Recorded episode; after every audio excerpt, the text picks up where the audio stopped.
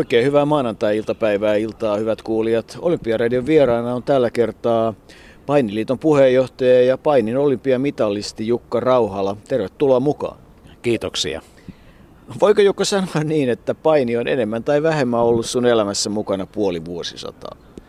No näin voi kyllä todeta, että ensimmäisen kerran kolme-neljävuotiaana on painimatolle mennyt isän, isän mukana. Paikka oli silloin Keski-Suomessa ja Jyväskylässä ja sitten siitä eteenpäin Pohjanmaalla. Etelä-Pohjanmaalla on painin ja monen muun urheilulajin parissa tullut kasvettua ihan tähän koko huippuurheilun sisälle. Mutta paini on ollut tietysti se kaikista lähintä sydäntä oleva laji. No vielä eiliseen saakka oli tietyllä tavalla toiveita, että vieläkin paremmin suomalaisia painijoita nähtäisiin Rion kisoissa. Nyt voidaan kai iloita kolmesta paikasta, eli Petra Olli, Tero Välimäki ja Rami Hietaniemi, mutta ei kai se Jere Heinon paikka nyt ihan hirveän kaukana ollut. No ei Jeren paikka ei kaukana ollut, mutta kovia vastustajia oli. Mutta tietysti se on niin hyvä esimerkki, että myös vapaa-painin puolelta miehissä rupeaa kasvamaan sellaisia kavereita, jotka voi muutaman vuoden sisällä sitten ehkä seuraavalla olympiadilla jo hätyytellä ei pelkästään olympiapaikkoja, vaan jopa sijoituksia. Että siinä on erittäin lahjakas, hyvä raaminen kaveri. Samoin hänen veljensä Ville, joka sitten tietysti oli pikkusen kovemmassa painoluokassa tällä kertaa, ja, mutta molemmat on sellaisia lahjakka, lahjakkuuksia, jotka vapaa-painin puolella voivat tehdä vielä, vielä kummia, jopa olympiamitaleja. Hyvä, että otit tuon vapaa-päivin esille. Se tietysti selkeästi sinua on lähellä, kun vapaa-painista kuitenkin olympiapronssia 84 sait, mutta me aina unohdetaan, tietysti me puhutaan aina painista, mutta, mutta painiakin on aika monenlaista, että sekä vapaa että kreikkalais-roomalainen, sitten puhutaan naispainista, joka, joka on sitten taas vähän erilainen, ja eikö ole niin, että kun katsotaan elokuvia ja nähdään Yhdysvalloissa sitä yliopistopainia, niin siinäkin säännöt on vähän erilaiset. Joo, näin on, että Yhdysvalloissa se erittäin suosittu laji on tietysti tämä yliopisto- ja, ja lukiotasolla oleva folk style, jossa harrastajamäärät on todella hu- hurjia, yli 250 000 nuorta harjoittelee kilpailulisenssin alla, eli se on iso, iso laji Yhdysvalloissa. Suomessa tietysti voisi vois todeta, että kreikkalainen tietysti on perin, perinteiden perusteella ja tulosten perusteella ollut aina, aina parempi menestyksekkäämpi laji. Ja naisten puolellahan se tyyli on sitten vapaa-paini. Niin, Suomellahan on 83 olympiamitalia, sen verran luntasin tuossa 26 kultaa, 28 hopeaa, 29 pronssia ja, ja kyllähän sinne kätkeytyy aikamoisia tarinoita, joita tässä vuosien saatossa on esimerkiksi Kivehakatut sarjaan päässyt tekemään, niin onhan siellä tarinoita kymmeneen kirjaa vai mitä olet mieltä? Joo, kyllä siellä on, siellä on todella mielenkiintoisia persoonallisuuksia, vahvoja urheiluvaikuttajia, huippuurheilijoita, henkilöitä, jotka on intohimolla pistäneet itsensä täysin peliin. Tietysti omaa sydäntäni erityisen lähellä on Ukko, Ukkolan Pertsa ja sitten myös Salomaen Jokke, jonka menestyksiä maailman matoilla itse on tullut olympiakisoissa nähty. Ja sitten on monia monia muita kollegoja, samanikäisiä, samanikäluokan kavereita, joiden menestystä on päässyt juhlimaan. Mutta sitten jos mennään vielä paljon kauemmaksi, niin sitten tietysti vuosien saatossa tarinat on tainnut vielä parantua, mutta on nämä kovia kavereita ollut, kun milloin on kylkiluut ollut poikkia, milloin on ollut jalat poikkia, kädet poikkia, silti vielä ilman aikaa on väännetty kaveria selälleen, koska sehän kai se painin teema silloin aikanaan oli, että vasta kun kaveri on selällään, niin sitten kilpailut on ohi. Joo, näin se oli vanhaan lainausmerkeissä hyvään aikaan, mutta että kyllä uskaltaisin väittää, että nykypäivänä niin painin säännöt on nyt erityisesti tässä muutaman vuoden aikana mennyt erittäin paljon eteenpäin ja sen seurauksena niin tota, laji on kyllä petraantunut sitten vuoden 2012-2013 haasteista. Tai niin osittain niiden seurauksena niin lajiin on tullut lisää vauhtia ja näkyvyyttä ja näyttävyyttä ja siinä suhteessa tämä olympiajupakka, joka liittyy siihen painin olympia-asemaan olympiaohjelmassa, on itse asiassa osoittautunut painille sellaiseksi asiaksi, joka on tuonut monia monia positiivisia asioita. Niin Jukka Rauhala, äh, voidaanko sanoa, että, että kun painin asema 2020-2024 kisoissa oli jollain vaakalaudalla tai itse asiassa hyvinkin vaakalaudalla, niin, niin painiliitossa oli oikeastaan sellainen todellinen heräämisen paikka ja keskinäisiä skismoja piti ruveta vähän välttämään ja, ja piti nöyrtyä tavallaan sen lajin edessä. Kyllä, että niin, äh, se oli sopiva herätys erityisesti kansainvälisen painiliiton johdolle ja siellähän tietysti myös tapahtui monia henkilövaihdoksia, jonka seurauksena sitten uudet tuulet puhalsi ja monia uudistuksia tehtiin, ei pelkästään painin sääntöihin, vaan moneen muuhun asiaan. Ja tietysti se ehkä painavin asia oli, oli naisten sarjojen lukumäärän lisääminen ja tämän panostus jatkossa naisten olympiaohjelmaan, joka on osoittautunut myös Suomen kannalta ihan positiiviseksi asiaksi. Onhan se aika mielenkiintoinen tilanne, että, että kun Rio lähdetään ja toiveissa on, että mitalleita jostakin saataisiin, vaikka maailmassa kilpailu lajissa kuin lajissa alkaa olla niin hurjaa, että kun keihäheittäjätkin tulee jo Etelämeren saarilta, mutta että varmaan on hienoa, että Petra Olli on yksi niitä, niitä tietyllä tavalla terveenä ollessaan yksi varmimpia mitalin tuojia. Eikö se tunnu hyvältä? No se mahdollisuus voittaa olympiamitalit lämmittää erittäin paljon mieltä ja Petra on huippuurheilija ja tekee todella systemaattisesti työtä oman valmennustiiminsä kanssa. Siellä on Ahto Raska tietysti taustalla ja, ja sitten on erittäin oleellinen hänen kannaltaan varmasti hyvät harjoitusvastusteet. Tekee paljon töitä ihan samalla lailla kuin monet muut niin äh, Rion olympiaedustajat. Rami on tällä hetkellä täyspäivätoimisesti tietysti reenaa kisoihin ja, ja olen kuullut, että vauhti on ihan hurja ja nyt sitten Tero Välimäen paikka olympiakoneessa sarjaan 66 kiloa kreikkalainen oli myös niin kuin erinomainen juttu. Se oli pitkän uran tehneelle kaverille, joka on satsannut lajiin erittäin paljon, niin se oli varmasti erittäin monelle niin uran täyttymys ja toivottavasti se ei ole vielä ihan, ihan kokonaan sitä, koska Terolla on ihan hyvät mahdollisuudet vaikka ihan mitallille asti, kunhan sattuu kohdalle.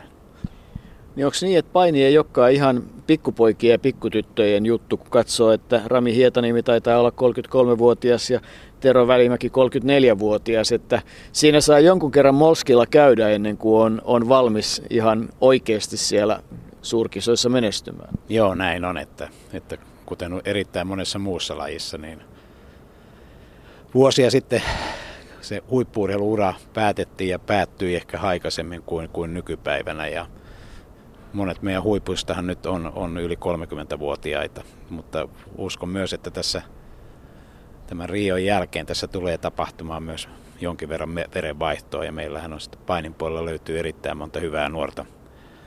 Nuorten arvokisoissa jo menestyneitä mitaleja aina maailmanmestaruuteen asti ottaneita kavereita. Siellä on Lipastia ja siellä on, on monia monia muita, jotka todennäköisesti on jatkossa myös kansainvälisillä matoilla niin ihan mitalipalleilla. Nyt kun katsoo ää, sitä satavuotista historiaa, joka olympiapainiin liittyy, niin Neuvostoliitto, edesmennyt Neuvostoliitto on mitalitilaston ykkönen, Yhdysvallat kakkonen, Ruotsi kolmas, Turkki neljäs ja Suomi sitten viides ja yhteensä 56 maata on, on mitalin ottanut onko se edelleen niin, että Neuvostoliitto, Yhdysvallat, Ruotsi, Turkki ja, tai oikeastaan ne Neuvostoliiton entiset valtiot, onko valtikka edelleen näissä maissa? No valtikka on erityisesti Venäjällä. Toinen erittäin vahva maa on, on Iran. Sitten on tietysti vahvoja entisiä neuvostotasavaltoja. Japani, Korea on erittäin vahvoja ja, ja niin tota, niistä löytyy aina joka sarjaan niin ihan huippukavereita. Ja niin kuin mainitsin, niin kyllä Neuvostoliiton hajoamisen jälkeen mm, näissä kansainvälisissä kisoissa näkyy eri maiden lukumäärä moninkertaista tai tuli, tuli hyvien huippumaiden lukumäärä lisääntyi huomattavasti ja sen seurauksena ihan rehellisesti sanoen täytyy sanoa, että keskimäärin se taso nousi niin paljon merkittävästi, että, että tavallaan sellaiset 80-luvun isot mitallisatsit, joita suomalaisetkin pystyi voittamaan, niin, niin on erittäin haasteellisia nykypäivän. Toi on melkein sama asia kuin sitä lajia, jota eniten itse olen seurannut, eli koripalloa, että kun Jugoslavia ja Neuvostoliitto hajosi, niin tuli Liettua, Latvia, Viro, Venäjä ja, ja Ukraina ja, ja tuli sitten kuusi merkittävää maata Jugoslavia alueelta ja EM-kisoissa oli 12, niin siinä ei kovin paljon muille sitten jäänyt. No näin ei painin osalta tietysti niin näitä mitaleja menee aika tasaisesti jakoon, mutta on, on myönnettävä se, että Venäjä on erittäin vahva. Ja naisten puolellahan tilanne on ihan erilainen, että tämmöisiä erittäin vahvoja mitalimaita naisten puolella, muun muassa Ruotsi, erittäin vahvaa myös Yhdysvallat, Kanada ja tietysti kaikista vahvimpana siellä on Japani. Ja Petrankin osalta varmasti kovin vastus löytyy sieltä Japanin puolesta, kun Rion, Rion kisoja katsotaan. Niin, me puhuttiin, että Yhdysvallat, Jukka Rauhala, painiliiton puheenjohtaja ja todella painin olympiamitalisti kansainvälisessä painissa vahvasti mukana. Yhdysvallat niin kuin lukio ja, ja yliopisto, high school ja college osalta niin on, on vahva painimaa, mutta onko se niin, että, että se on niin kuin vähän erilaista ja vähän nuorten toimintaa, että meillähän on tietysti muistissa muun muassa Karelinin kaatajat ja kaikki muut, mutta onko se niin, että sitten ihan tuonne olympiatasolle se ei riitä? No ei, ei riitä, että olet oikeassa, että siellähän on NCAA ja yliopistosarjat, joka on erittäin painin osalta myös erittäin vahva, vahva urheilulaji ja sieltä löytyy paljon lahjakkuuksia, mutta sitten aika harva sen yliopistouran jälkeen niin jatkaa useammankin eri olympialain lain piirissä ja paini kuuluu niihin lajeihin, joissa, joissa sitten niitä jatkajia ei kovin paljon ole. Ja niin kuin tuossa totesit, niin myös painen osalta tavallaan tämä huippuvuodet, niin useimmiten on, on sanotaan nyt tuossa 26 ja 33 välillä. Aikaisempina vuosina se oli nuoremmilla ja sen takia niin tota, maassa kuin maassa niin tämä kansainvälinen menestys edellyttää muutakin kuin sitä koulussa hankittua osaamista, yliopistosarjoissa osa, hankittua osaamista, että sen jälkeen vielä menee muutama vuosi useimmissa maissa ennen kuin ihan huipulle päästään. Yhdysvaltalaisessa urheilussa tietysti on se, että isoissa lajeissa yliopistosarjojen jälkeen tullaan ammattilaisiksi. Onko painissa ollut koskaan semmoista vakavaa yritystä siihen, että, että syntyisi tämmöinen ammattilaisliiga tai, tai joukkue? Esimerkiksi Saksassa ja monissa muissa maissahan tämmöinen, tämmöinen tavallaan niin kuin seurakamppailu on erittäin isokin asia. Joo, Bundesliga on tietysti Euroopassa sellainen, joka kerää ja tarjoaa ansaintamahdollisuuksia niin tota, useammastakin maasta tuleville urheiluille ihan Venäjältä ja tuolta idästä ja, ja tietysti näistä läntisistä maista. Yhdysvalloissa sitä ei ihan tässä, tässä mittakaavassa ole. Siellä useimmat huippukaverit itse asiassa jatkaa sitten yliopiston painivalmentajina tai hankkii sitten elantonsa siitä painin läheltä jonkun muun muun toiminnan kautta ja harjoittelee sitten tietysti ammattimaiset siinä samassa ohessa. No kun nyt ollaan tuolla kansainvälisen painin kiemuroissa, niin, niin iso kysymys on se, että miten sitten Kiina, joka tuntuu aina ottavan valin, lajin kerrallaan satsaavan siihen ja nousevan huipulle, milloin kiinalaiset tulee ja vietän kansainvälisen painin? No ihan maailmanmestaruuteen asti sieltä ei ole vielä löytynyt, mutta erityisesti naisten puolella on merkit siitä, että sieltä tulee erittäin hyviä. Ja nyt kun katson näitä olympia, viimeisiä olympiakarsintoja, niin aika hyvät joukkueet, niin Kiinalta on myös paikalla.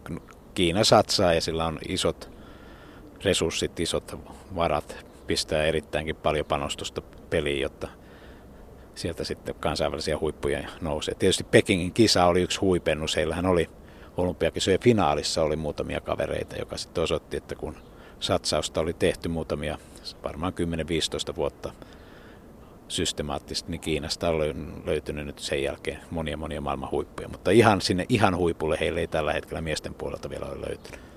No niin kuin sanottu, Venäjä on iso painimaa ja, ja nyt tietysti venäläistä urheilua tämä viimeisin kohu on koskenut meldoniumia ja yleensä kiellettyjen aineiden käyttöä. Kuinka paljon tämä sotkee Venäjän Rio-projektia? No tuohon en oikeastaan osaa vielä sanoa, että Venäjältähän on kaksi, ymmärtääkseni kaksi painia on, on, on doping kontrollissa jääneet kiinni tästä tämän aineen käytöstä, mutta mitään suurempaa sen lisäksi ei toistaiseksi ainakaan ole ollut. Mutta äh, en osaa sanoa, että niin, enkä halua ottaa kantaa siihen, onko se nyt ollut sitten systemaattista vai ei, mutta, mutta saattaa olla, että näitä käryjä sieltä vielä, vielä myös painin osalta löytyy. Aihe on loppuun kaluttu, mutta sen verran on pakko tietysti kysyä Suomen painiliiton osalta, että onko teillä urheilija sopimuksissa ja, ja niin kuin tavallaan tässä selvästi kirjattu asiat niin, että kaverit varmasti tietää, mitä sitten seuraa, jos lähtee kokeilemaan kepillä vääränlaista jäätä? No se on hyvin selkeästi määritelty sopimuksessa ja, ja juridisten pelinsääntöjen kautta. Eli, eli jos sellaiselle tielle eksyy, niin sieltä ei ole paluuta ja tarkoittaa kyllä niin kuin kaiken, esimerkiksi kaiken taloudellisen tuen takaisin perimistä. Että näissä pelataan tiukilla säännöillä, niin ne säännöt pitää olla sellaisia, että, että jokainen tietää ja tuntee ne niin, että aineiden väärinkäyttöön ei, ei eksytä. Ei, mutta elämään kuuluu inhimillisyys ja ihmiset tekee virheitä ja, ja, ja se on sitten urheilussa erityisesti aika rankkaa, että, että se julkisuuden tuoma, tuoma kiro on sitten aika moinen. Mutta mennään muihin asioihin. Jukka Rauhala, vaikka se on koluttu kymmeneen kertaan sun elämässä, niin pakko on silti vielä palata, että kai se nyt se mitalin saaminen ja se olympiakisoissa painiminen ihan urheilijalle on kuitenkin semmoinen kokemus, joka aika monet muut voittaa. Niin, kyllä. Henkilökohtaisesti niin kuin huipennukset on ollut vuosi 1984 Los Angeles ja pronssimitalli ja, ja sitten Söyli siinä 88, jossa olin pisteellä ihan mitalleille asti. Siellä ei eväät, eväät riittäneet ja kyllä ne on jääneet mieleen sellaisina tapahtumina, jotka, jotka, joista on vielä lapsen lapsillekin kerrottava aina puhutaan siitä, että Olympiakylä on, on urheilijan kannalta hieno paikka, kun siellä pääsee kaikki maailman parhaat kokoontumaan keskenään olosuhteissa, jossa ylimääräiset ei häiritse. Muistatko itse, että tämä olisi ollut niin kuin, että Olympiakylässä oli niin sanotusti kivaa? No Olympiakylä on niin kuin, oli, oli sellainen paikka, jossa näki muiden lajien huippuja, sellaisia, jotka TV-stä vähän vilahduksella on joskus nähnyt ja myös sellaisia ihan huippu, huippuurheilijoita monen, monen eri lajin osalta. että siinä suhteessa siitä on jäänyt monia mielenkiintoisia muistoja, valokuvia ja, ja hyvin mielellähän siellä myös vähän ajatuksia vaihteli niin tota eri lajien osalta. Se ei koskenut pelkästään Suomen joukkueen jäsenten kesken, vaan myös sitten tietysti niin tota muiden maiden edustajien kanssa.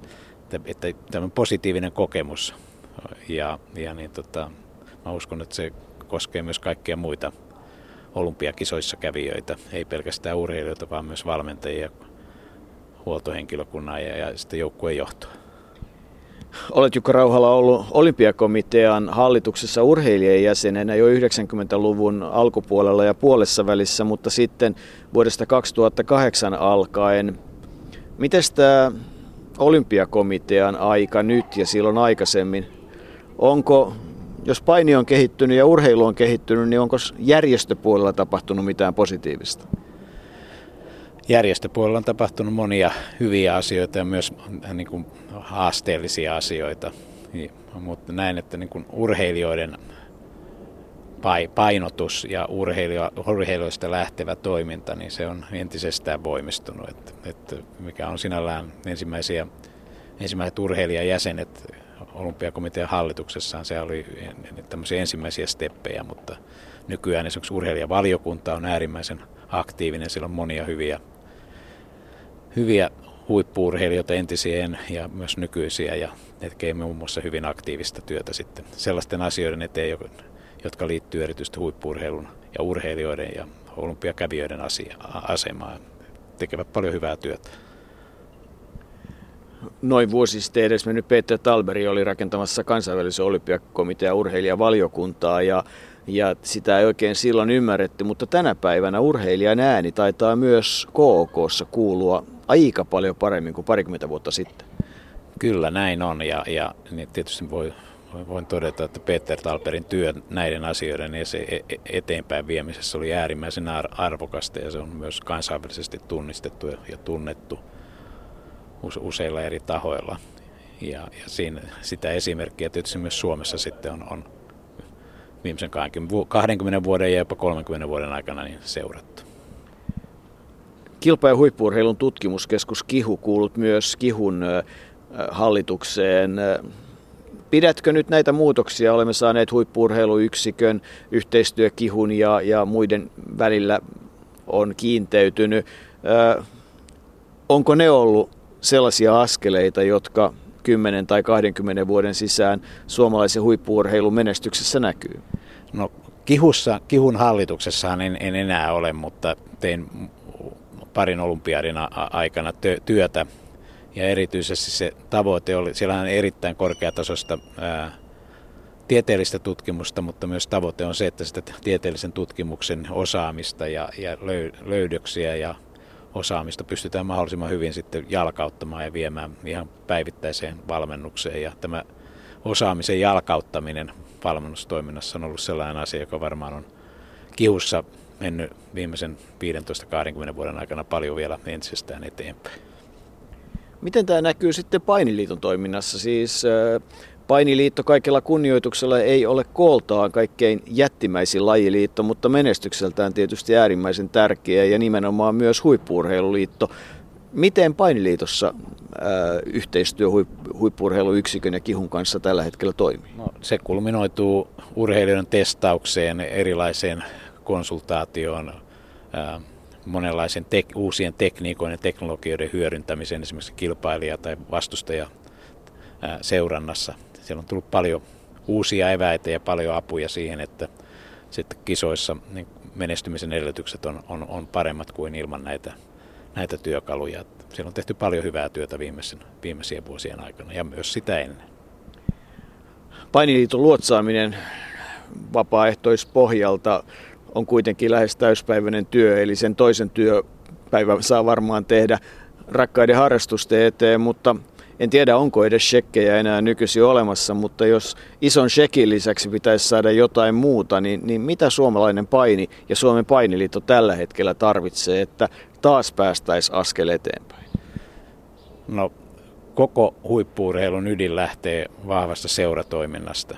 Ja vaikka olisi kuinka hyvä huippujen valmennus, niin, niin tota, tyhjästä on vaikea nyhjästä. Eli jos hyviä motivoituneita niin urheilijoita ei ole ja jos heillä ei ole sellaisia valmentajia, jotka pistää itsensä peliin samalla lailla kuin urheilija pistää itsensä peliin, niin, niin mestaruuksia ei tule. Että se mikä on painin osalta, kuten monen muun lajin osalta, se kaiken aja on sen urheiluseuratoiminnan vireyden ylläpitäminen ja kehittäminen. Painissa on tämmöisiä niin valioseuroja, hyvin toimivia seuroja on melkoinen joukko, kymmeniä kymmeniä, mutta että se mikä olisi todella arvokasta on tuki näille urheiluseuroille, painiseuroille siihen, että sieltä löytyy myös jatkossa sellaisia henkilöitä, jotka pistävät itsensä peliin ja tukevat joko omien lastensa urheilua tai sitten, sitten niin tota, yleensä eikä huippuvalmentajan roolissa sen urheiluseuran toimintaa. Ilman urheiluseuroja ei ole huippuja. Niin näin se suomalaisessa järjestelmässä on, koska kaikki perustuu seuratoimintaan, ei niinkään siihen koulutoimintaan. Se on sitten varmaan Jukka toinen keskustelun aihe, että, että pitäisikö tässä löytää niin kuin tehokkaampi integraatio vielä koulujen ja seurojen välillä ja, ja mitä siihen voidaan sanoa? No sitä on nyt sanotaan tämän urheilija-akatemian järjestelmän kautta pyritty tehostamaan ja mun mielestä siellä on tehty erittäin paljon, paljon hyviä tuloksia. Eli on pyritty huomioimaan huippuurheilijoiden harjoittelun tarpeen, ei pelkästään urheilulukiotasolla, vaan sen jälkeen niin, että he pystyvät sen, sen urheilun ehdoilla isoja kompromisseja tekee oman koulutuksen osalta kuitenkaan tekemättä, niin pystyvät pärjäämään, pärjäämään kansainvälisissä kisoissa ja samanaikaisesti se oma urheiluuran jälkeinen koulutus tulee hyvällä tavalla hoidettu. Urheiluakatemian järjestelmä näin, että se on nyt niitä ensimmäisiä steppejä, jolla, jolla päästään sellaiseen moodiin, että myös sitten tämä koulujärjestelmä pystytään integroimaan, tai sanotaan, että urheilu integroidaan koulujärjestelmän kanssa sillä lailla, että, että se tarjoaa mahdollisuudet kansainväliseen menestykseen myös sitten koulujen ulkopuolella urheilu, urheilukisoissa. Eikä tietysti kannata väheksyä sitä, että ne yläasteet, jo yläasteet ennen lukiota, että kyllä tämä niin kuin urheilupainotteisuus tai mahdollisuus harjoitteluun ja, ja kyllä se vaan niin on, että kun sä oot motivoitunut harjoitteluun, niin olet myös motivoitunut aika helposti koulunkäyntiin. Nämä ei ole mitenkään toisiaan poissulkevia. Joo, kyllä. Ja, ja niin urheilulukiojärjestelmähän on Suomessa vuosien saatossa kehittynyt hyvin eteenpäin. Ja toivottavasti siihen, sillä annetaan myös jatkossa mahdollisuudet. Ja sitten tietysti nyt yhä useammassa paikassa myös yläasteella, yläasteen koulujärjestelmässä annetaan mahdollisuus painottua urheiluun. Ja, ja se, on, se on tietyissä lajeissa on ehdoton välttämättömyys, jos halutaan menestyä kansainvälisissä kisoissa. Ei aikaakaan, kun ollaan Riossa ja silloin sitten ihastellaan, mitä saavat aikaan Petra Olli, Tero Välimäki ja Rami Hietaniemi. Jukka Rauhala, taitaa sinuakin hiukan jännittää. Joo, aina, aina joka olympiavuosi on oma, oma niin eri, erikoisuutensa ja se tuo paljon mielenkiintoisia hetkiä. Hyvin mielenkiinnolla ja innolla seuraa, miten Riossa käy.